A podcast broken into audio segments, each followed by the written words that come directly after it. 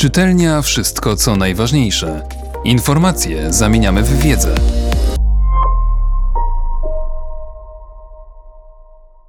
Jean-Paul Uri. Kolejne argumenty, by przeprowadzić się do Polski. Przed dwoma laty opublikowałem na Wszystko co najważniejsze tekst, w którym wyjaśniałem, dlaczego chciałbym przeprowadzić się do Polski. Dla mnie Polska to kraj o wyjątkowej dynamice ekonomicznej i kraj fascynujących relacji społecznych. Wasz kraj to rozwijająca się, pełna młodzieńczej werwy kobieta, a Francja, mój kraj, kraj, który jest dla mnie tak ważny, więc piszę to z bólem, niestety zaczyna przypominać sklerotyczną staruszkę. Tym razem to nie wyłącznie argumenty ekonomiczne, podatkowe, szanse rozwoju decydują o tym, że przeprowadzka Francuza do Polski dla takich ludzi jak ja ma coraz większy sens. O czym myślę? Tak, to przecież oczywiste. Myślę o kwestiach bezpieczeństwa. Francuzi nie czują się już bezpiecznie. Kolejne wydarzenia, kolejne dni potęgują niepokój. To, co jednak najważniejsze, to nie widzę dobrych pomysłów, idei, które by sprawiły, że ten niepokój będzie w dającej się przewidzieć perspektywie mniejszy. Wręcz przeciwnie. Jechałem samochodem, słuchając w radiu relacji ze Światowych Dni Młodzieży w Krakowie. W audycji przekonywano francuskich słuchaczy, że papież Franciszek udał się do Polski w intencji zmiany podejścia Polaków do kwestii imigrantów. Dobrzy katolicy, mówiono, zostaną nawróceni przez Franciszka na szersze otwarcie drzwi dla imigrantów. Przypomniano zdanie kanclerz Angeli Merkel, aby torturować, karać te kraje Unii Europejskiej, które będą odmawiały uznania kwot uchodźców narzuconych przez UE i przyjmowania ich do swych krajów. Słuchałem tego reportażu, nagle przerwanego przez informację o wzięciu zakładników w kościele w pobliżu Rouen. Cały świat zna to tragiczne wydarzenie. Ojciec Jacques Amel stał się męczennikiem kościoła. Pokój jego duszy. Gdy papież Franciszek powtarza, że nie mamy do czynienia z wojną religii, rozumiem, że nie będzie on liderem czasu konfrontacji, że zrobi wszystko, aby tej konfrontacji uniknąć. Wspominam w tym momencie Jana Pawła II, pryncypialnego papieża Polaka i jego wezwanie Nie lękajcie się. To był papież dający siłę oporu, siłę obalenia komunizmu. Jan Paweł II był zasadniczy, przemoc nazywał po imieniu, nie relatywizował jej. Przepraszam, to porównanie może wydać się zbyt mocne, ale jakże inna była reakcja Jana Pawła II na śmierć księdza Jerzego Popiełuszki i reakcja Franciszka na śmierć księdza Żaka Amela. Te dwie sprawy, stanowisko Kościoła i atak na Kościół, według mnie nie pozostają bez związku. Nie sposób zignorować ostatnich wydarzeń. Charlie Hebdo, Le Bataclan, San Bernardino, Nicea, a teraz Kościół we Francji.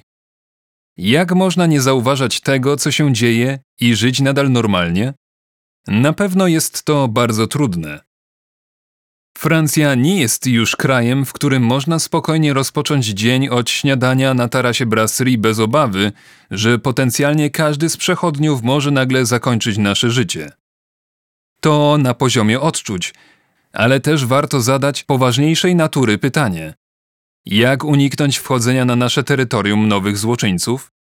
I kolejne pytanie: co zrobić, jeśli niektórzy terroryści przemykają, przedostają się do Europy pomiędzy imigrantami? Oczywiste jest, że trudno o natychmiastowe rozwiązanie, ale logika nakazuje mniemać, że mamy do czynienia z konfliktem cywilizacji, który jest niekontrolowany i może być w moim kraju przyczyną wojny domowej. Jeśli nie czuję się pewnie we Francji, jeśli nie widzę dobrego zarządzania kwestią bezpieczeństwa, a polityka imigracyjna z dnia na dzień staje się coraz bardziej absurdalna, z podziwem i ogromną zazdrością patrzę na Polskę. Na waszą radość, na wasz spokój, na to, że możecie spokojnie wypić w knajpce na deptaku poranną kawę. Pisarz Aldo Sterone, Algierczyk, pokazujący jak rozszerza się strefa radykalnego islamu w Algierii, w swojej najnowszej książce przewiduje wprowadzenie wiz dla Francuzów chcących podróżować po świecie, ponieważ obywatele Francji będą wpisani na listę osób potencjalnie niebezpiecznych.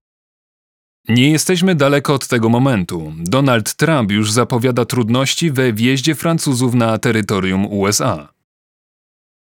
Jestem liberałem, nie lubię więc zbytnio granic, ale bieżąca sytuacja zmusza mnie do refleksji, że polityka imigracyjna nie powinna być oparta na sentymentach. Tymczasem dziś Unia Europejska prowadzi emocjonalną kampanię, używając zdjęcia małego Elana, małego chłopca, którego ciało morze wyrzuciło na plażę Europy, po to, by jeszcze mocniej wcisnąć w głowy Europejczyków potrzebę szerszego otwarcia drzwi dla imigrantów. To nie fair. Nie można bowiem żądać szerszego otwarcia drzwi dla całego świata, jeśli nie wszyscy, jak widzimy, akceptują nasze wypracowane przez wieki zasady. W tym zasady tolerancji, miłości bliźniego, szacunku dla słabszych, równych praw kobiet, etc.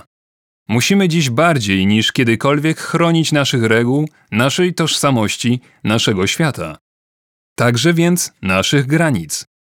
Gdy analizuję tę sytuację, dochodzę do wniosku, że Polska w tym zakresie prowadzi bardzo dobrą politykę.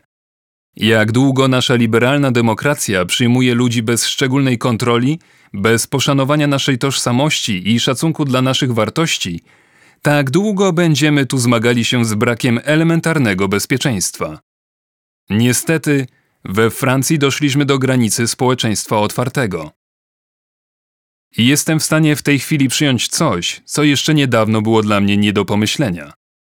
To mianowicie, że za sprawą gier polityką migracyjną i nieubłagalnych konsekwencji demografii, już za kilka lat szariat zadomowi się we Francji. Mam nadzieję, drodzy polscy przyjaciele, że wówczas Polska nadal będzie miała otwarte dla mnie swe drzwi. Kolejne argumenty przemawiają dziś za tym, że dobrze być Polakiem. Czytelnia Wszystko co najważniejsze. Czytał Mateusz Mleczko.